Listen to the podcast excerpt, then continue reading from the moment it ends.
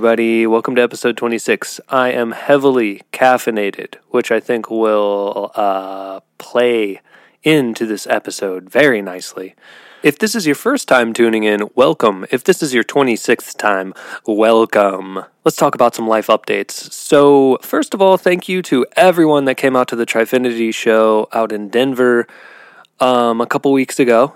I haven't done an episode in a couple weeks because I got COVID and I was very sick. But I am completely healed now. I am back. I am back. It didn't hit me as hard as I feel like it has hit a lot of people, probably because I was uh, I got a you know a newer strain, so it was a, a bit weaker, but it still did put me out. I still did experience like two days of pretty serious sickness, and then probably like four days after that where I was just kind of like blah. Um, during those days, I was able to write the majority of this story where I was just kind of in like this, you know, I was, you know, it's like physically not feeling great, but my mental capacities were still intact. So I was like, I can be productive and do this.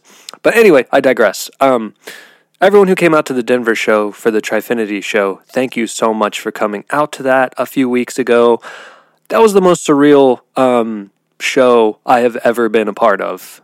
The Fillmore uh, was packed out, and Spangle was amazing. Um, all of the other acts that played were amazing. They had dancers. They had the whole place was covered in artwork from wall to wall, live painters, and people who were making sculptures, and people who were just doing VJ work and things like that. It was seriously mind blowing, and I am just super thankful to have been a part of that experience and to act such a fool on the stage. Our whole stage performance was um, the silliest thing we had ever written and coordinated, and we really just wanted to push the envelope with how far can we take this performance. And I was waiting for the moment where they were going to be like, get get off the stage or we were going to just get kicked off the stage. So that moment didn't happen. We d- we did our whole set and we played all of our music and we did all of our antics and I had a lot of fun. Um, and we we honestly uh, we wrote a lot of new music for that set. So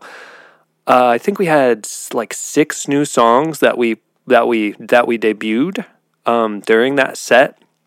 You can find it online. The whole set's on YouTube if you just look up the Trifinity in Denver, um, October 2023. It, the the whole set was captured and it's it's live on the internet. So if that's something you're interested in checking out, go check that out.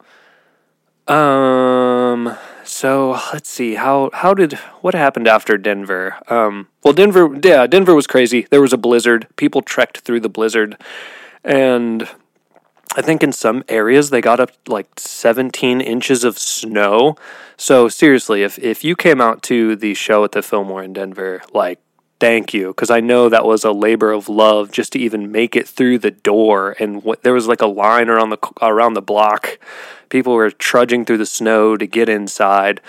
So I really appreciate everyone who turned out for that show and and made it what it was. Um, thank you, thank you, thank you, thank you, thank you after that, I came home. Uh, some friends came from New York, and I hung out with them for a few days. And then after they left, I uh, the day the day after they left. Let me let me preface this because this is the whole reason that this episode exists. Um, our cat Muffins had been missing for a little over two weeks and we had put up signs all over our neighborhood. We had put up posts in like social media lost pet groups trying to find him and we were just we were looking everywhere. We were we were um, utilizing all of our resources trying to find him and we just could not find him and we were starting to honestly lose hope that we were going to find him. We were kind of coming to the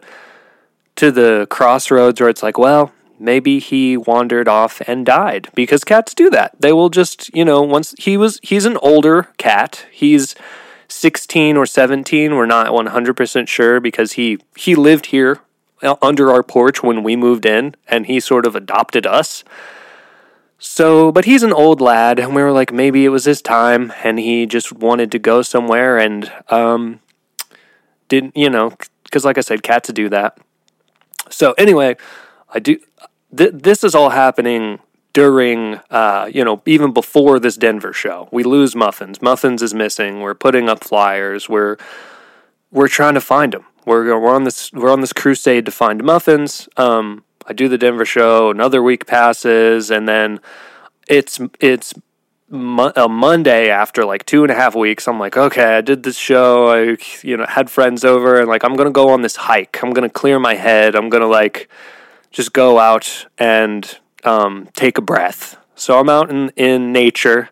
I'm out by this lake. It's like luscious, and the the wind is blowing and everything. And I get a call from my partner, and she's like you are not going to believe this, but I just got a call from a vet in Chicago, Illinois. And to give you some context, I live in southwest Ohio in a town called Dayton, which is about an hour north of Cincinnati.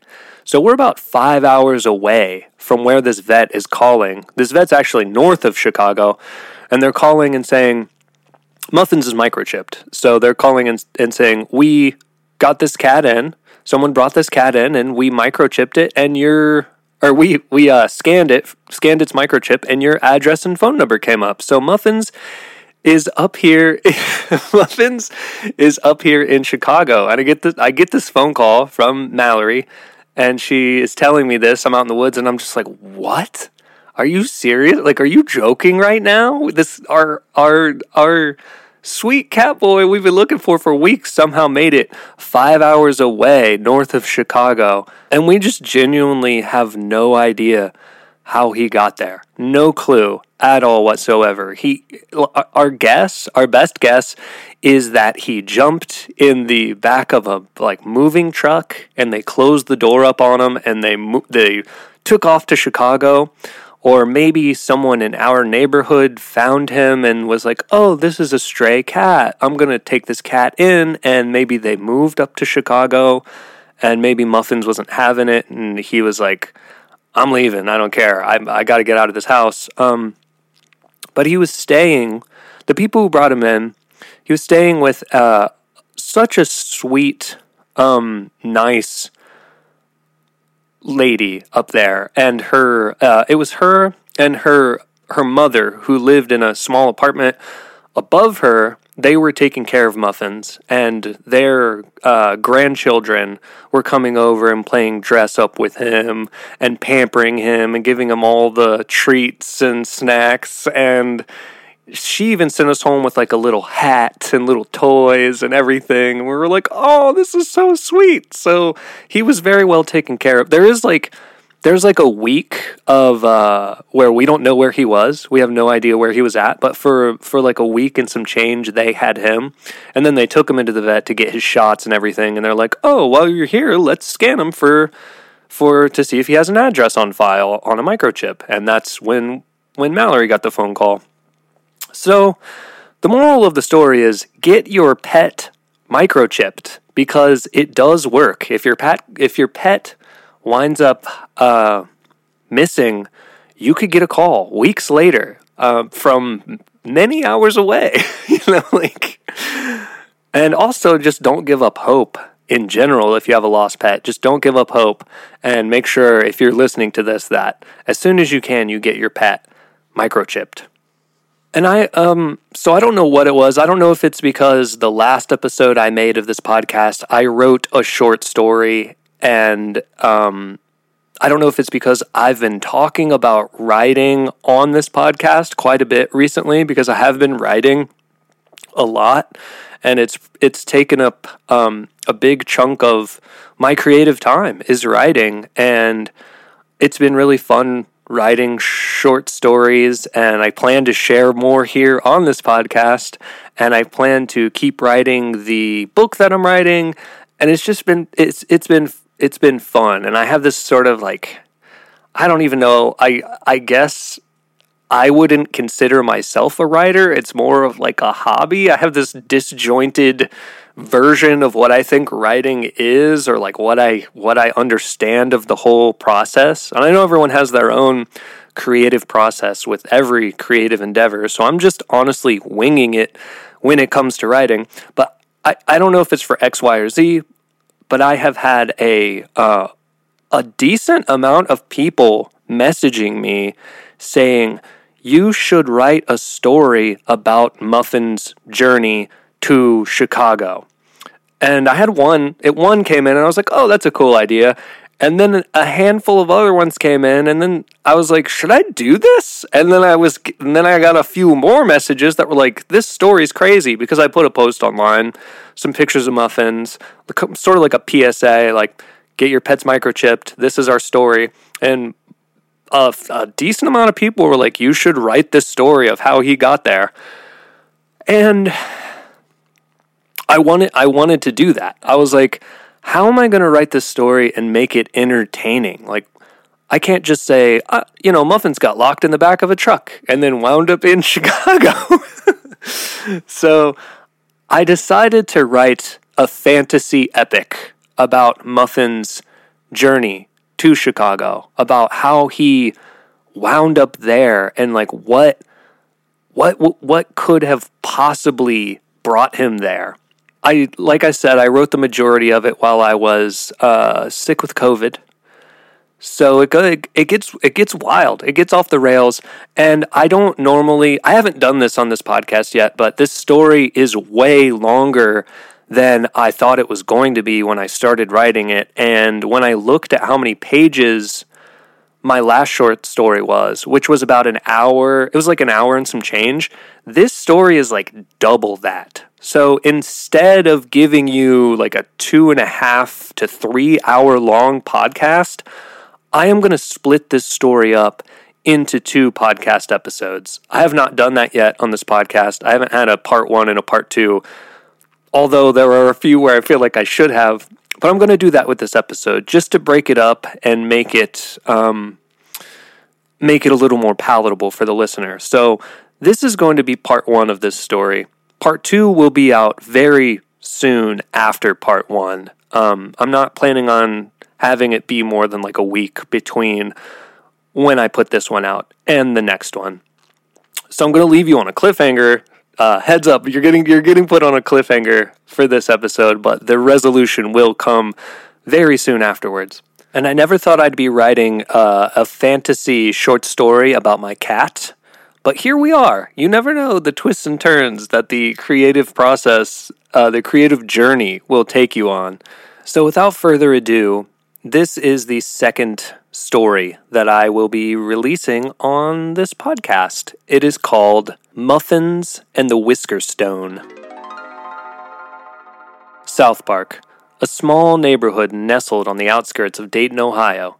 Buses run around the perimeter of South Park, and you can hear the hustle and bustle of the city if you're near the edge of the neighborhood and listen for it.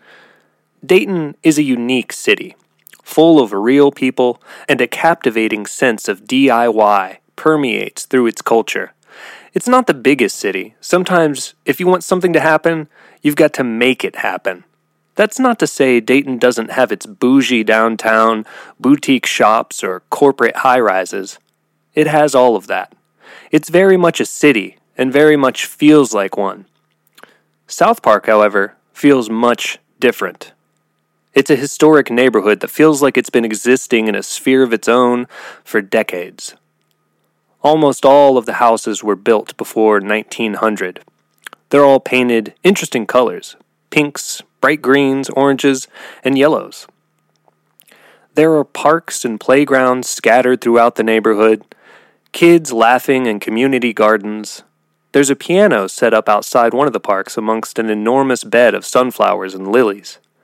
South Park is magical, not only to the people that live and visit there, but to the many cats that wander its streets. And trust me, there are many cats that wander its streets. One such cat goes by the name Muffins. Muffins is an older gentleman, but the dearest and sweetest cat. He was born under the porch of a home in South Park, and his neighborhood was his world. When his family moved in the vacant house that was attached to the porch Muffin slept under about a decade ago, he was apprehensive to introduce himself. He'd lived in the streets, and although he loved humans, it was always best to proceed with caution. Muffins hunched down and squeezed out of a trench under the burgundy latticework that lined the bottom of the porch one morning. His new tenants had just come back from the grocery store. Would this be his moment to approach? Why not? he thought. The sun shone through the branches out front of the house, and the light speckled the sidewalk with a black and white, obtuse, asymmetrical pattern that mirrored his own. No real rhyme or reason to it. Blobs and speckles of black and white, this is where he laid. Perhaps the sun camouflage will help them to see me, but not be shaken by my presence, he thought. He was the sweetest gentleman, after all. The family did notice him, and as they carried their groceries, they knelt to scratch his stomach and give him a piece of blueberry breakfast muffin they were sharing. Muffins found his name that day, and the family that had moved in adopted a new member. Muffin's sweetness became very apparent to the family very quickly. Every porch sit or backyard fire now included the cat, and his presence added to the already immense magic the neighborhood had for them. They built him a bed on the porch, which included a big, cozy pillow. Muffins cherished his new bed, and when he wasn't keeping tabs on other cats patrolling the neighborhood or getting pets from people walking by, he could usually be found there. Eventually, winter came, and winter in Ohio usually means cold. Not the kind of cold anyone should be out in, especially felines as sweet as Muffins. So the family let him in, and for the winter months, Muffins got cozy inside. He'd purr and knead while he was pet and scratched. White snow would coat the streets and yards outside, and light would cast through limbs once again, forming black and white patterns that mirrored the coat of the family's newest member. His coat was unique, but perhaps more unique than that was the pattern on his nose. Right on the tip, it looked as if there was a black, breaking heart. The two sides of the heart falling left and right, and an almost lightning bolt crack right down the middle. The family would often make comments about it, wondering if someone had broken Muffin's heart. The winters stayed cold, and the springs and summers stayed bright and vibrant. Years passed, more spring porch swing cuddles, summertime scraps from the grill, and autumn fireside warmth. And of course, wintertime indoor hibernation. Muffins began to notice after a few years that South Park felt different. The screech of the buses seemed louder. The sweet smell that hung in the air seemed dulled. The sunflowers didn't look like they were growing as tall, and the liveliness of the other cats in the neighborhood seemed to have dwindled a bit. To human eyes, these changes were subtle. Those who did notice chalked it up to the growing population of Dayton. Maybe various pollutions, or maybe other negative factors a growing city population has on its surrounding neighborhoods. Although these changes progressed under the radar of most South Park residents, there was one that took full note of them Muffins. He saw and felt the changes strongly. This was his world, and he noticed even the slightest details. Beyond the slightest details, he noticed the shift in energy. The playfulness and the mood of the neighborhood seemed to be diminishing. Some friendly and happy go lucky cat friends would now turn away or scowl at him as he approached. Other younger and well to do cats seemed to be losing their vigor and youthful vitality. Ten years passed. Muffins grew closer to his family, and they became closer to him. However, this pattern of dwindling beauty and falling attitudes continued all the while in his neighborhood. Winter was ending, and Muffins was hopeful that once the snow melted and he was able to stretch his legs and fully emerge from the warmth of his home, that things would be different this year. Finally, those lingering gray winter months moved on, and the smallest pops of green buds started to form on the bare trees around South Park. Muffins started sleeping on the porch again. And on nights when it was usually snowing, it would now be raining. Spring had finally emerged. A soft belt of rain was passing through, and you could hear it tickling the shingles on the porch above Muffin's bed. He sat, yawning, basking in the warmth of the spring night air. This was a warmer night than usual, even for the spring, and the smell of the rain on the grass that wafted up onto the porch delighted him. How did I get so lucky? he thought to himself as he began to lick his paws and clean his head. Muffins! A voice rattled from under the porch. Muffins stopped his cleaning and looked quickly to the edge. Surely just his imagination. The sound of the rain getting the best of him. Muffins! It came again, this time louder and with more authority. Who who's there? Muffins called out hesitantly. A pair of yellow eyes popped over the edge of the green porch and stared at him between the burgundy spindles. For a moment, all Muffins saw were those eyes, floating there in the darkness, gazing into his.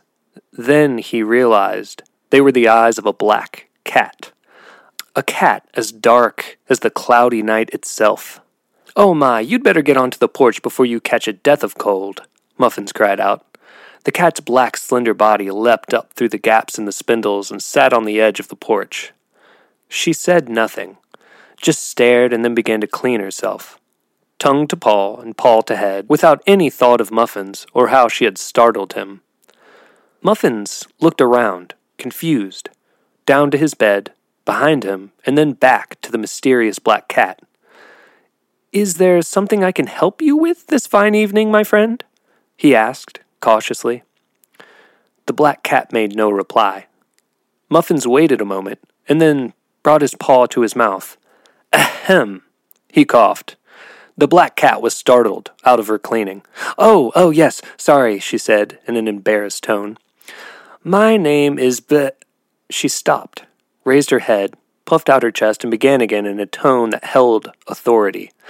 My name is Blackberry. Her eyes seemed to glow in the night, and as she spoke, the wind felt like it had begun to pick up. Muffins was mystified. All of these years in South Park, and he'd never seen a cat quite like her. Hi, uh, my name's Muffins, he managed to utter through his amazement. This is my porch, and, um, I was just out enjoying the sound of the rain. Uh, uh, what brings you to this part of the neighborhood? The black cat's wide yellow eyes shrank to a sliver as she whispered, You. Me? Muffins replied. I can't say I've ever met you before. If if I have, I do apologize. There are a lot of cats in this neighborhood and, and I have a hard time Blackberry cut him off. You haven't seen it? she said pensively. Muffins paused for a moment, his eyes now narrowing as well. Seen what? A bit of thunder rumbled in the distance. What timing? Muffins thought. Blackberry replied with astonishment. The prophecy, the markings, all across Dayton. You're the one. The markings? Muffins replied confused. I don't really leave South Park much. This is this is all I need, and there's far too much traffic all the way downtown and under bridges, and, and there's just too many buses. I don't really like the smell of. Blackberry cut him off again. You have got to come with me, Muffins. There's something you have to see. Muffin's eyes widened as he pulled his ears back. Blackberry spoke again. We must go to the Second Street Bridge. Muffins was shaken by this. To the Second Street Bridge? Me? And at night, of all times? No, no, no, no. I'm just out here enjoying the sound of the rain, and I had no plan of making any special trips tonight. Certainly not there. Why, why would I, anyway? Blackberry stood up and slowly moved towards Muffins, swaying as she did so. I know you've noticed things, she said in an almost whisper. Her eyes were staring into his as she moved very slowly closer to him. The grass isn't as green, the children not as cheerful, the other cats not so friendly. Muffin's eyes widened. You've noticed too, he said with amazement. Of course, she replied. I've noticed, and I've been searching for answers, looking for clues. Things like this don't just happen for no reason. Sometimes they might? Muffins asked, more than said. No, Muffins, they do not. Blackberry replied flatly. I know, Muffins said. I just really wanted to hope that this year everything might go back to normal. This is such a great place, and I was just thinking maybe if I hoped hard enough, things might change back. Blackberry's expression softened a bit. That's very sweet, Muffins, but unfortunately, I don't think this problem can be solved with hope alone. How can we stop it, then? Muffins asked earnestly. That is what I'm trying to explain to you, Blackberry replied. I've looked all over the city, asked every cat I could, some dogs and squirrels, too. Most don't seem to notice what's going on, but a few have seen these strange markings pop up around the city graffiti and strange murals in weird places that all paint a similar story. They've shown me. I've seen it.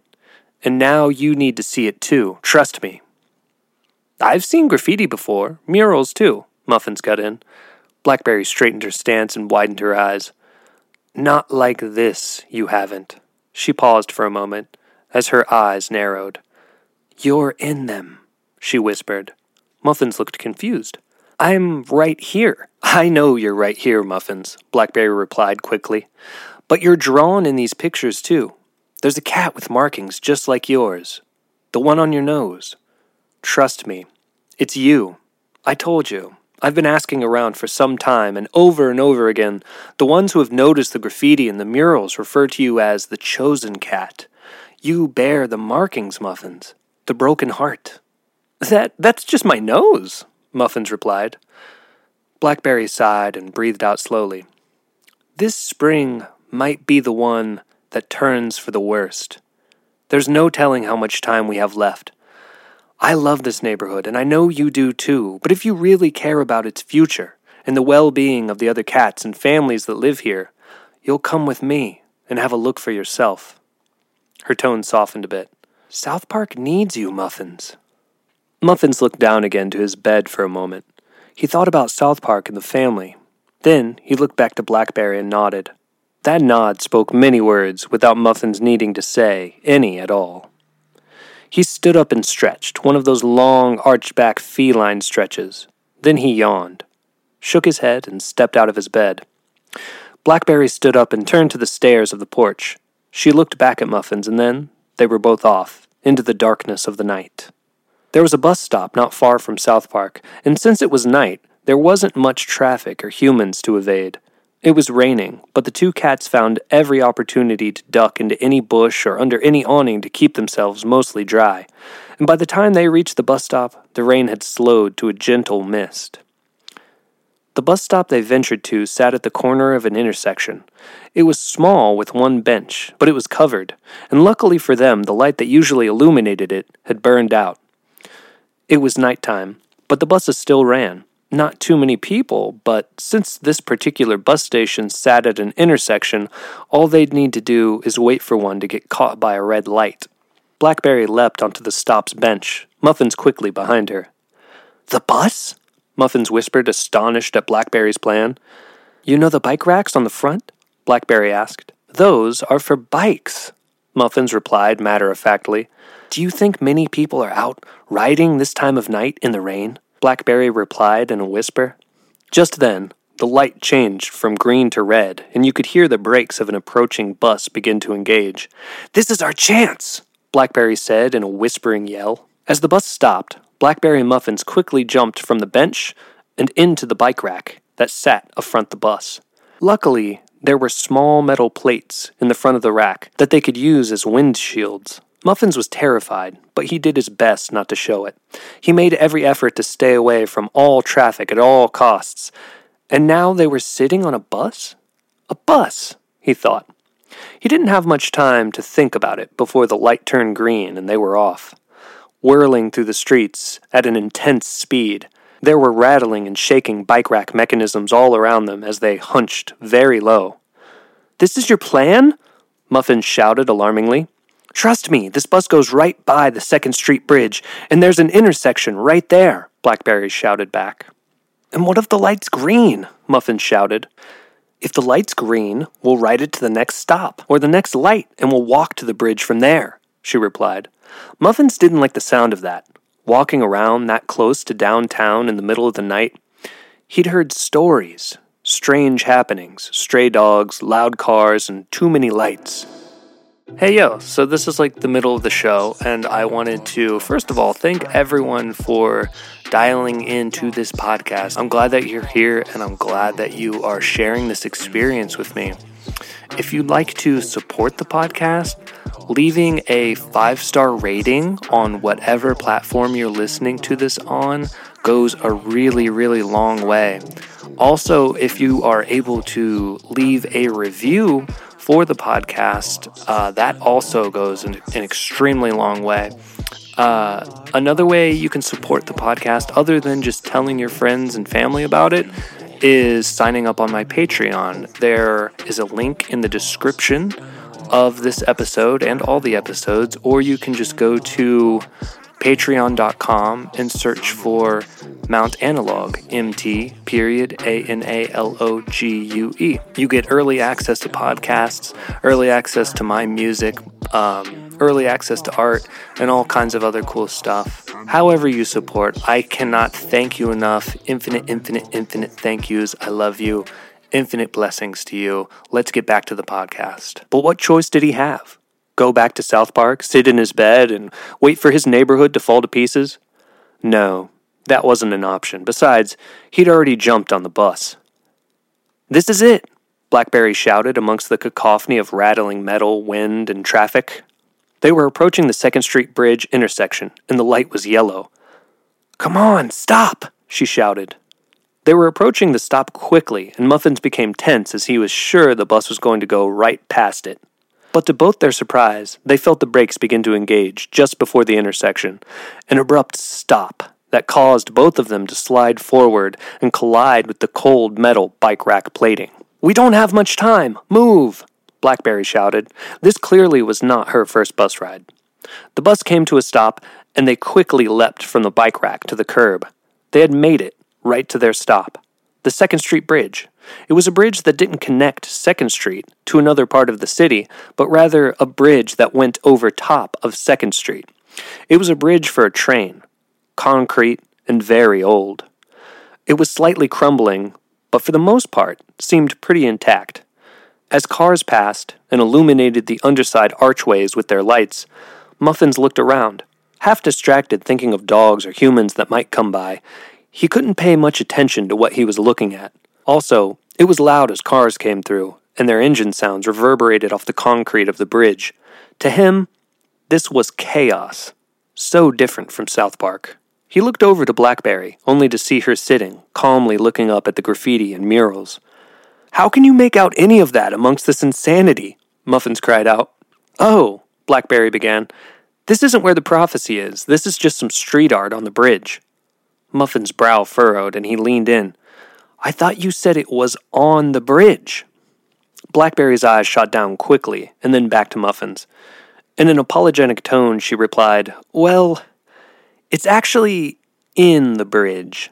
I thought it would be hard enough to get you to the bridge, so I may have omitted a few details.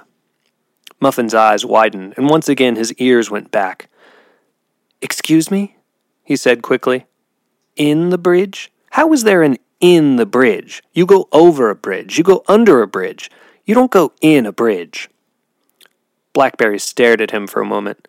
She felt a little shame for not divulging the entire truth of the situation.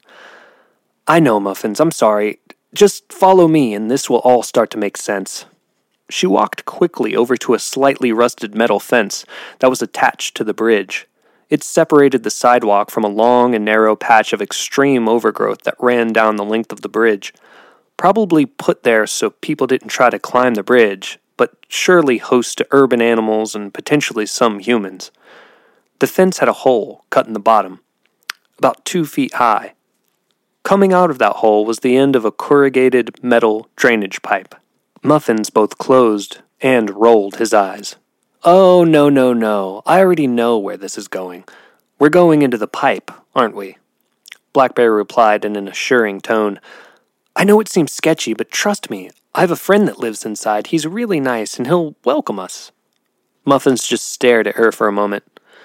Okay, I get it. This is this is just some kind of joke or something.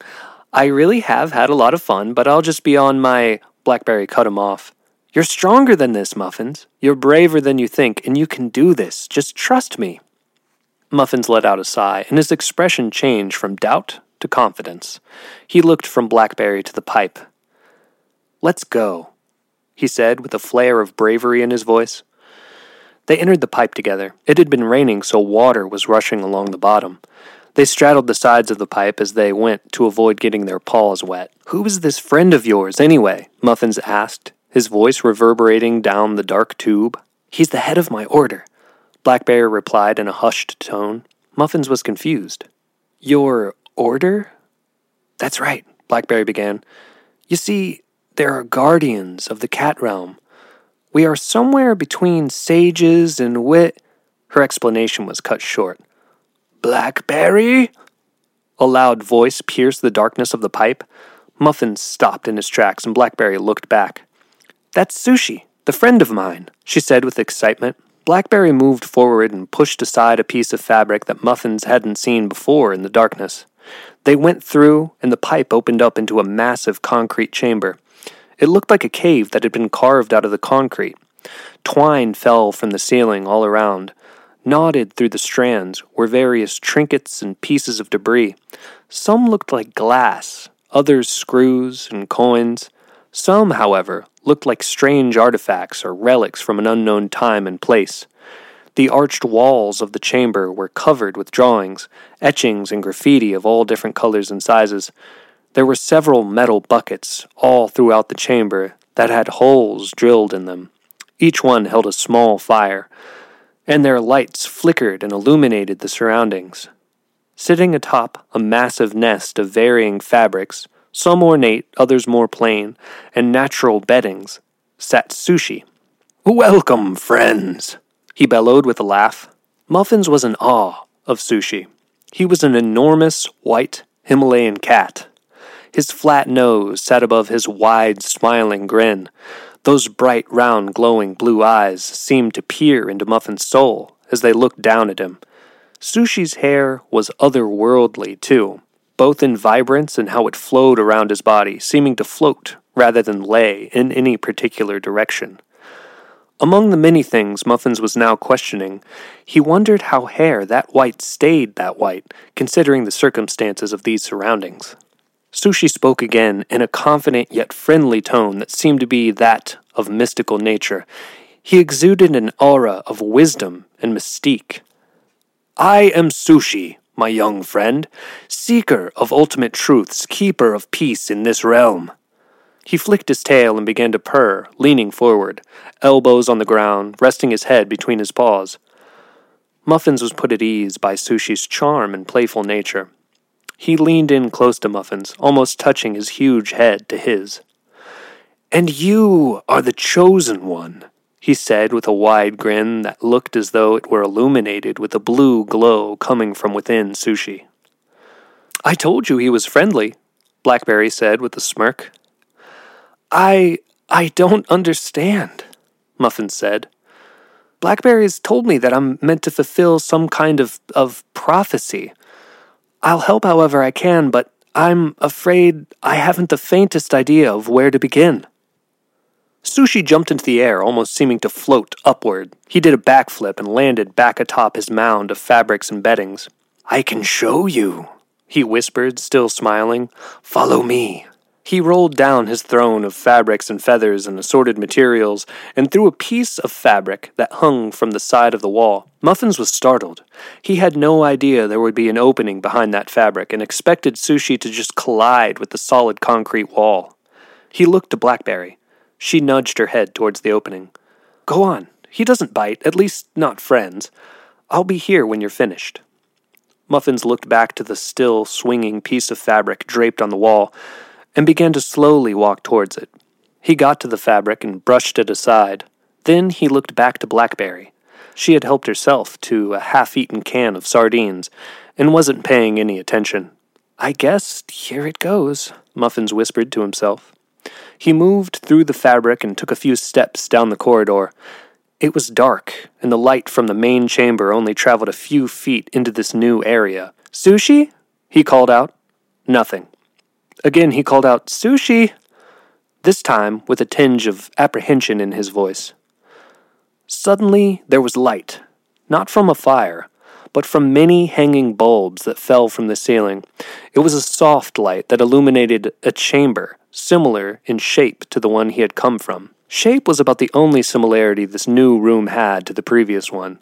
Also, this chamber was much, much bigger.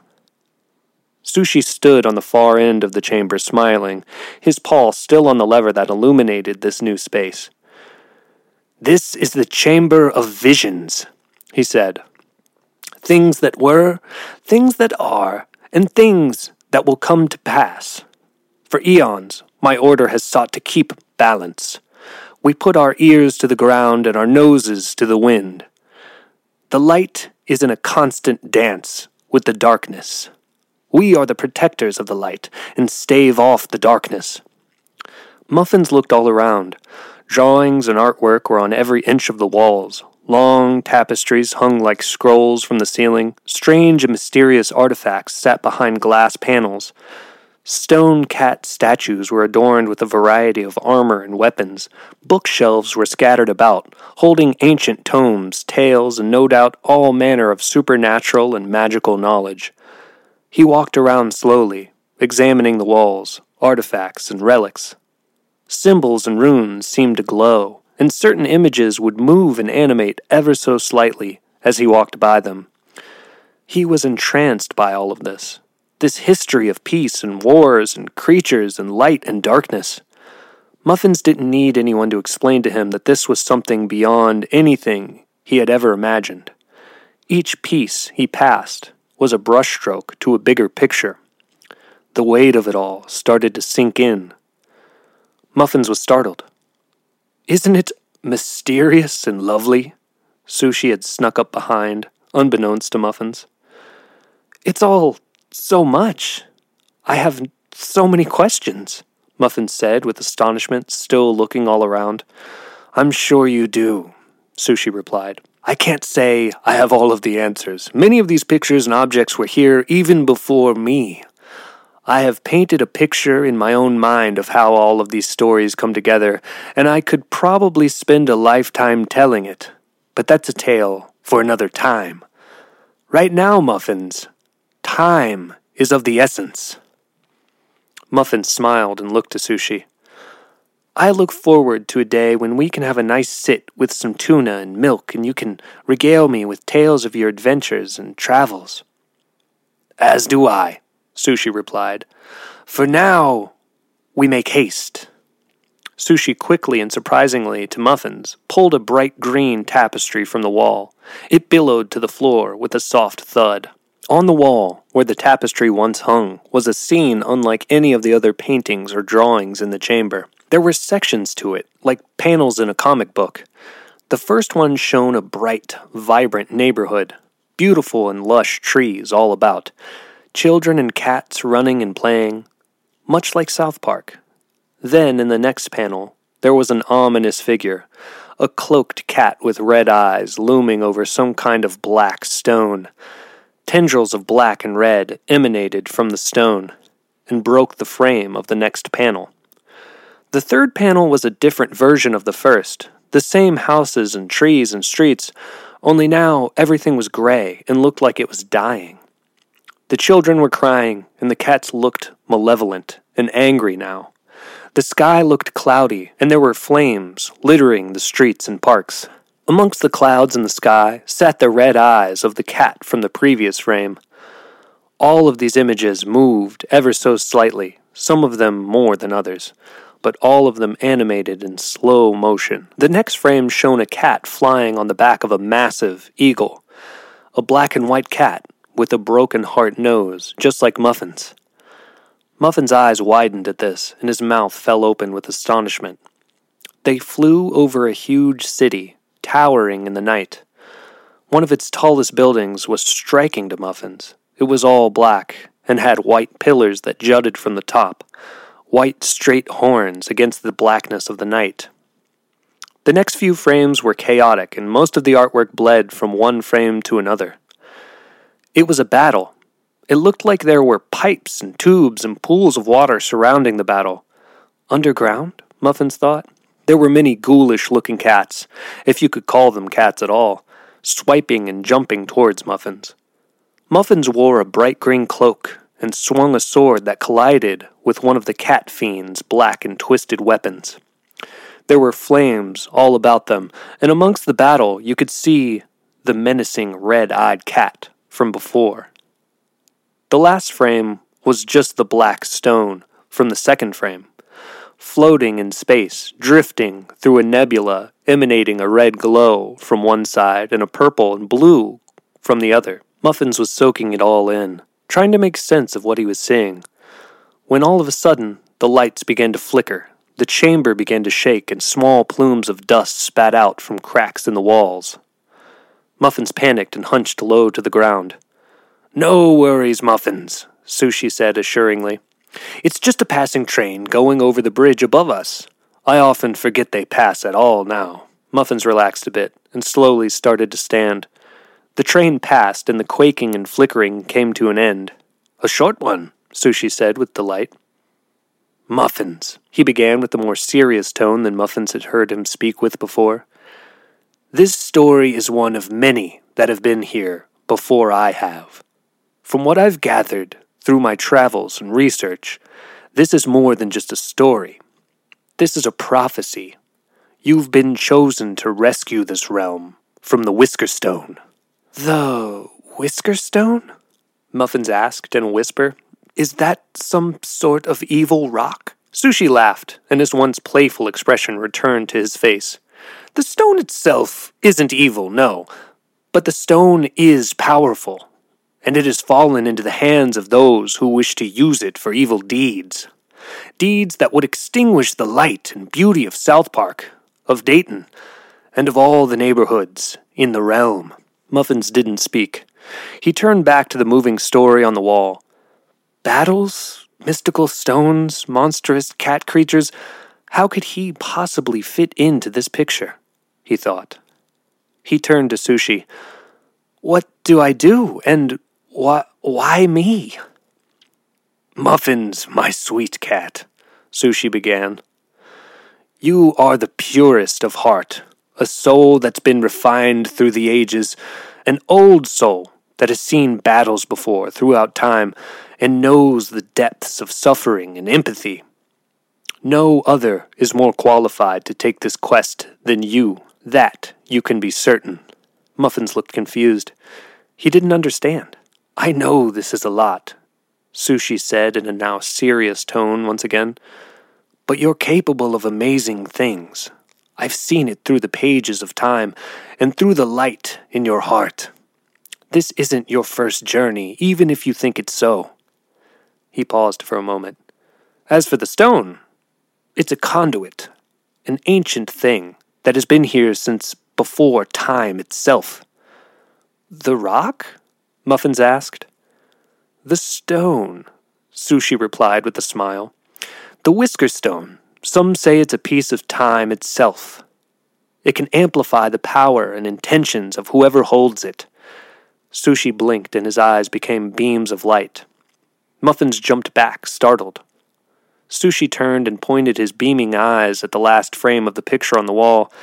The stone began to glow and spin, Sushi floated over to it and seemed to pull an ethereal form of the stone out of the wall. Not the stone itself, but a hollow, translucent, ghostly form of it. He turned and began to float back to Muffins. The beams in his eyes went out with another blink, and now they were glowing a bright yellow. He now sat in front of Muffins, the stone form floating above his hand, now seeming to shift and mutate into all manner of shapes and colors. The Whisker Stone must be saved, Muffins, he whispered as the light of the form bounced off of both of their faces. Muffins looked into the floating, shifting form, lost in its beauty. He saw a tapestry of time, happiness, war, fear, pain, hope, celebrations, births, laughter, crying. The vision slowly faded, as did the form of the stone itself and the light it cast. Sushi's face was now very close to Muffin's. He was smiling again, and Muffin's still, astonished gaze moved upward to meet Sushi's huge, glowing eyes. Let's get you prepared, Sushi said. Sushi had been anticipating this meeting, and had already prepared all of the provisions Muffins would need packs of sardines and dried cheese, a beautiful green cloak that was embroidered along the edges with fine gold vines and leaves. He also fit him with brown, sturdy boots that would keep out any moisture or unwanted underground gunk. Who has the stone now? Muffins asked as Sushi tightened the laces on his last boot. Someone who has fallen from the order, Sushi said gravely and sighed. My apprentice. Well, he used to be. His name was Prince Smoky, but now he only goes by Vogue. He was an excellent pupil, learned quickly, and showed great promise as he rose through the ranks in our order. But as he became adept in the skill of my teachings, he became obsessed with the power of it all. It drove him to madness. He lost sight of what we are and stood for. Slowly, he sowed discourse amongst our people, turning cat against cat and manipulating the minds of others to join him. He knew of the stone in this chamber, and he stole it years ago. Before it was stolen, there was a balance, a peacefulness, and a beauty that has been slowly dwindling away. But you already knew that, Muffins. You already felt it slipping from South Park and from Dayton. He paused for a moment and looked to Muffins. We're not the only ones. He's been dimming the light all across the world, slowly. He's been amplifying his hate and jealousy through the Whisker Stone and corrupting neighborhoods everywhere. Right now, we are at a breaking point. If Vogue isn't stopped, then our realm will continue to spiral into darkness. You share the markings with the hero on the wall, and now that you're here, I can feel it. You are the chosen one. Muffin sat and thought. Just a little while ago, he was sitting in the comfort of his soft bed, listening to the fresh spring rain. Now he was being told he was a mystic being with a destiny to save all cats and humans alike. This was heavy, but he could feel it. He could feel the pull of his destiny calling him. Muffins knew in his heart that Sushi was right. This was his perilous journey to take. Another train went over top and the lights flickered again. Just one more item, Sushi exclaimed delightfully as he tightened the final string of Muffin's boot.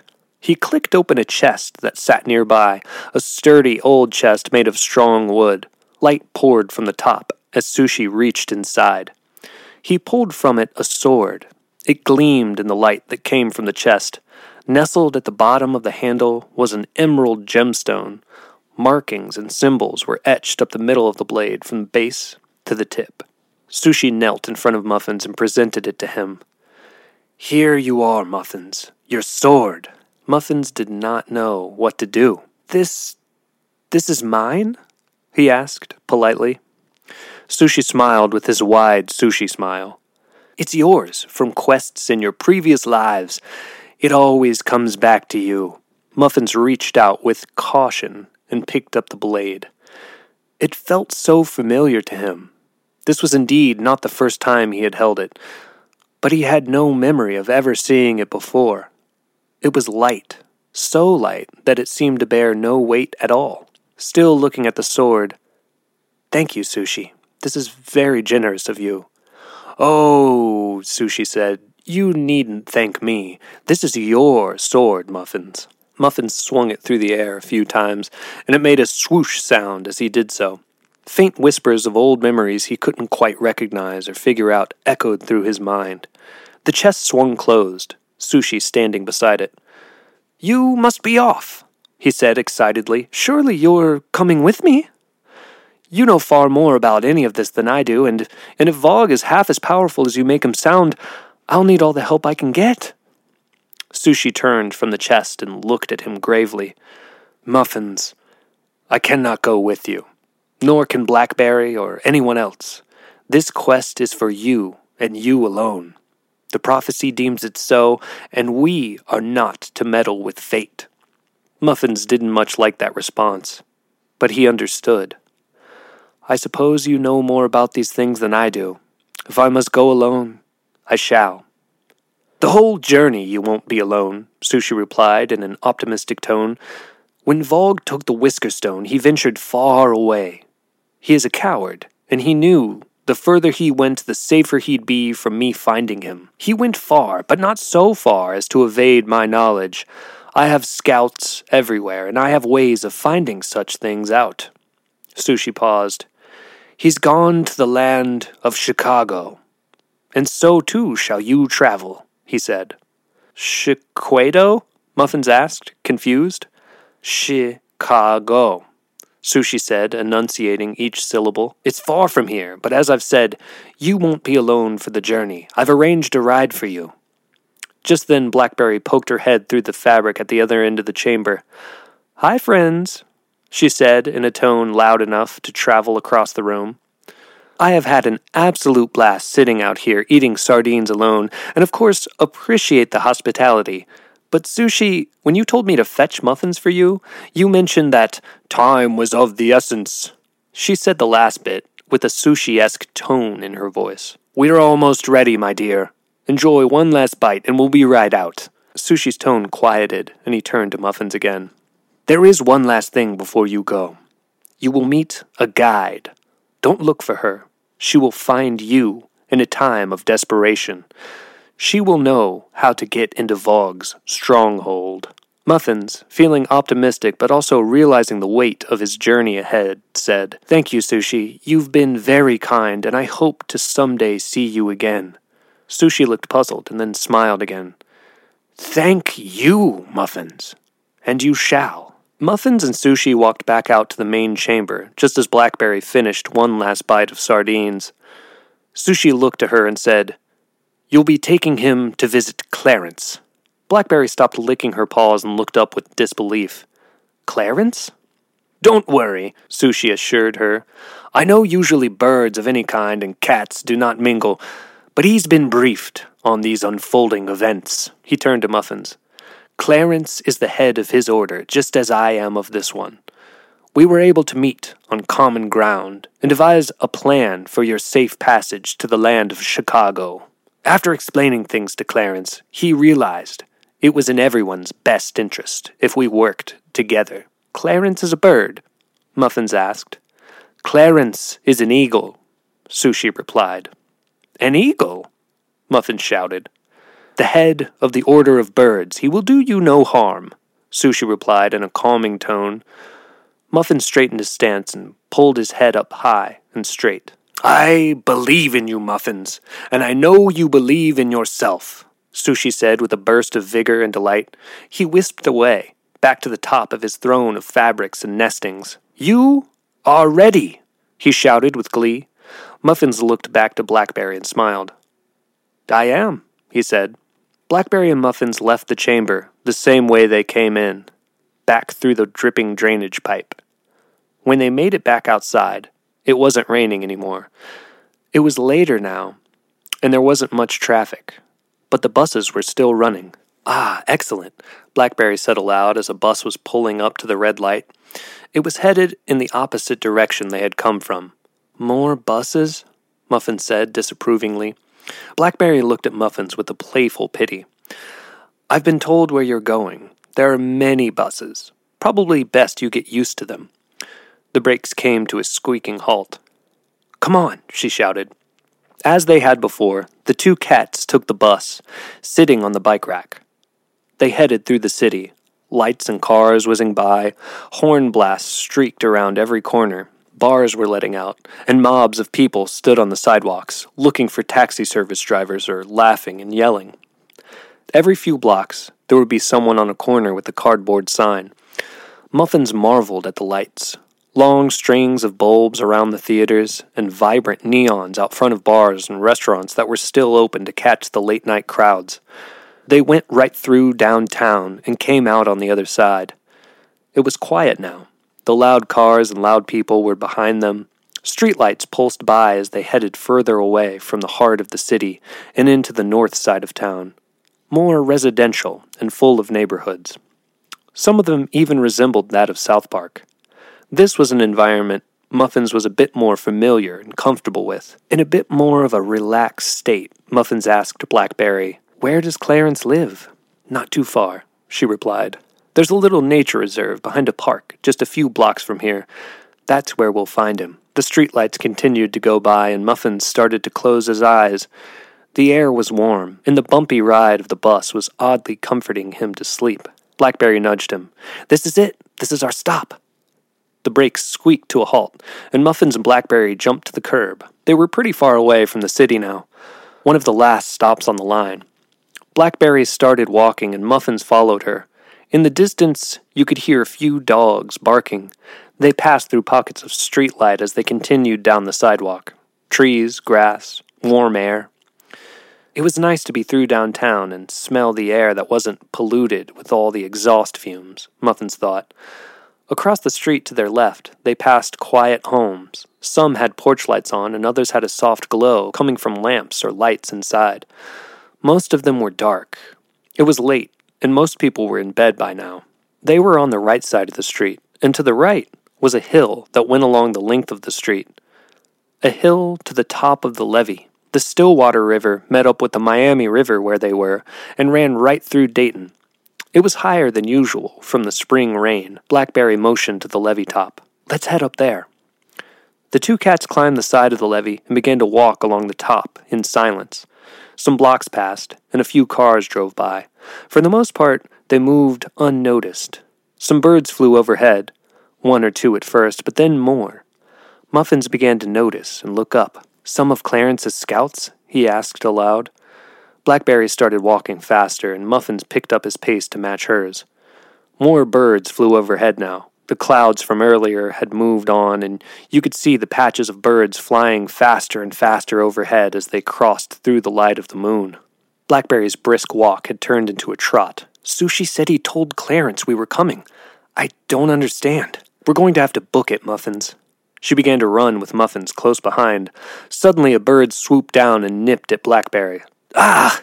She cried out. They were sprinting now. Muffins swerved left and right to evade falling assailants. They ran past a large wooden sign that read, Wegerzyn Gardens ahead. Blackberry, breathing heavily and panting from the run, cried out, That's it! We're almost there!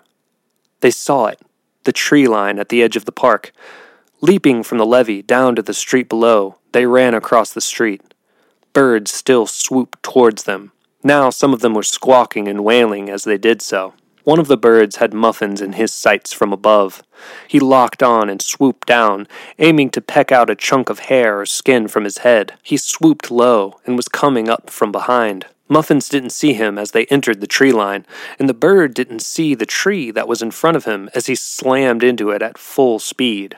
The rest of the birds either pulled up before making impact or smashed into shrubs and tree trunks, echoing a thud through the brush. Muffins and Blackberry ran for a moment more, but then realizing they were safe, slowed their pace. There weren't any birds behind them anymore. They stopped and breathed slowly. Once their adrenaline faded a little, they were able to analyze their surroundings. They could hear crickets and the soft whisper of a babbling stream off in the distance. An owl hooted from a ways off as well. We should be quiet, Blackberry whispered. It was dark, but not too dark for the finely tuned eyes of a cat. You know where we're going, right? Muffin said in a hushed tone. Blackberry looked insulted. Of course I know where we're going. In truth, she did not know where they were going. Off in the distance, there was a calamity. You could hear squawking and cawing of all different kinds. There was a smell of burning wood in the air, and as they walked, they could see faint glints of orange and yellow peek through the trunks of the trees. They were moving very slowly and quietly towards the lights. As they approached, the squawks and calls they had heard seemed to take on a rhythm, as if they were a song or chant. They were approaching an opening ahead beyond the tree line, the woods appeared to open up into a circle, and there were figures dancing and chanting around a fire that illuminated from the center.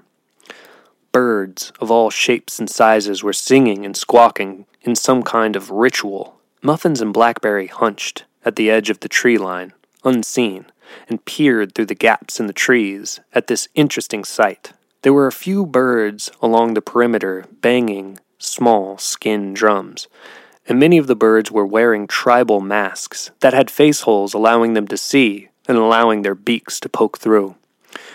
The chanting and drumming got louder and faster. Muffins and Blackberry looked at each other.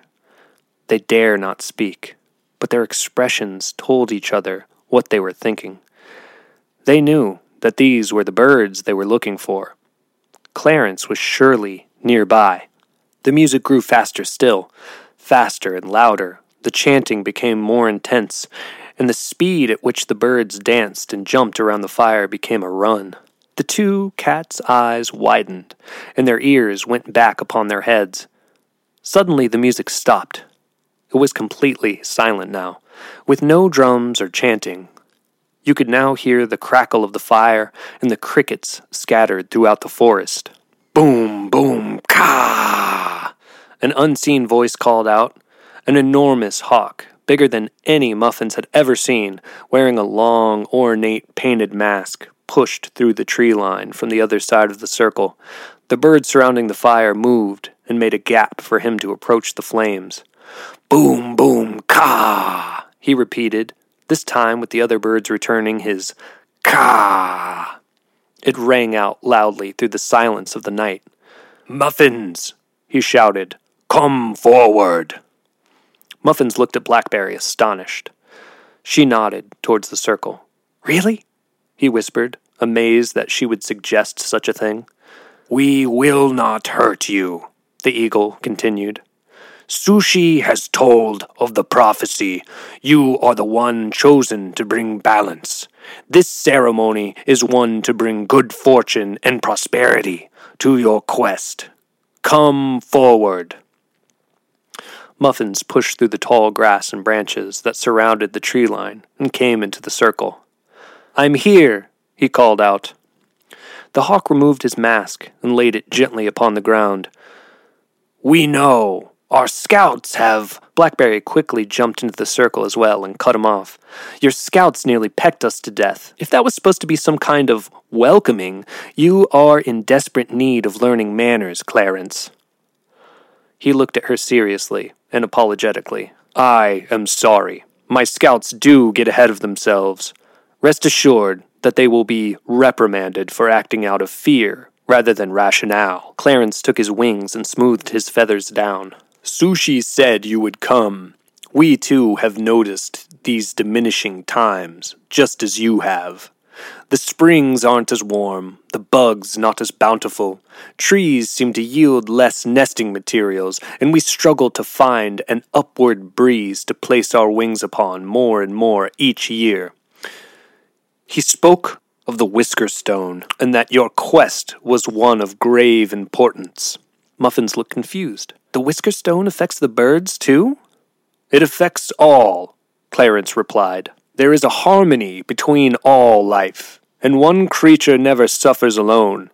All exist in a web, and all are bound to its destiny.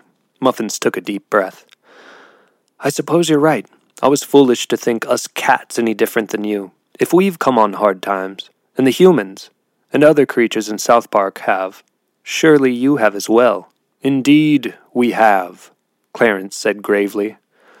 Let us not waste time speaking of things we already know. Sushi has told me that we must be off immediately. It will be a long flight, and the longer we wait, the longer we. Muffins interrupted him politely. Excuse me, did you say flight? I've never been on a plane before, and I have no idea how you expect us to. Clarence began to laugh, a deep, powerful laugh. A cat and a hawk mingling with humans on a plane? No, no. I'll be flying you there. Muffins looked shocked. Birds and cats weren't exactly friends, and now one was telling him he was to ride on his back across vast distances. Clarence moved closer to where Muffins was standing and knelt down to him. I know our kind have their differences, but I trust Sushi. He is the head of his order, and I am the head of mine. He sees that this is a matter that affects us all, and that our only way through it is cooperation. You must see that too, Muffins. Muffins looked up into the hawk's eyes. They were old and wise, and held no ill intentions. You're right. Let's be off then. Clarence nodded, then turned and knelt low to the ground. He turned his head and gestured to Muffins to jump on his back. Blackberry walked to Muffins and put her paw on his shoulder. He turned to look at her. Thank you, he said. You've been such a nice cat, and I dearly wish you could come with me. Blackberry smiled. You're going to do great out there. Just remember that you're strong and far more powerful than you realize. Be safe, and when you get back, I want to hear all about it over a can of sardines. Thank you, Muffins. Then he turned and stepped onto Clarence's back. The birds surrounding the fire had themselves knelt and were chanting a low, rumbling tone. The drums were now softly rolling, adding to the rumble. Suddenly the drums became faster and louder, and then they stopped once again. Clarence shouted, Boom, boom, ka! And they returned with a roaring, ka! Muffins and Clarence shot up into the air, passing the tree tops below with immense speed. Muffins was shaken by the speed and angle of his ascent and moved closer to Clarence, grabbing hold of feathers and hanging on for dear life. His angle eventually leveled out, and Muffins now sat flat and low on the hawk's back. It was more cold at this altitude, so Muffins wrapped himself in his green cloak. Clarence shouted back to him, Get comfortable, my friend. It's a long way to Chicago. Rest. You'll need your strength in the morning. Rest? How could I? Muffins asked with amazement. As he peered over the back of the hawk, he could see Dayton pass by below him, a grid of sparkling lights dancing in the twilight of the night. They were moving away from it, and slowly the grid below became only a speckling of lights here and there. He was tired.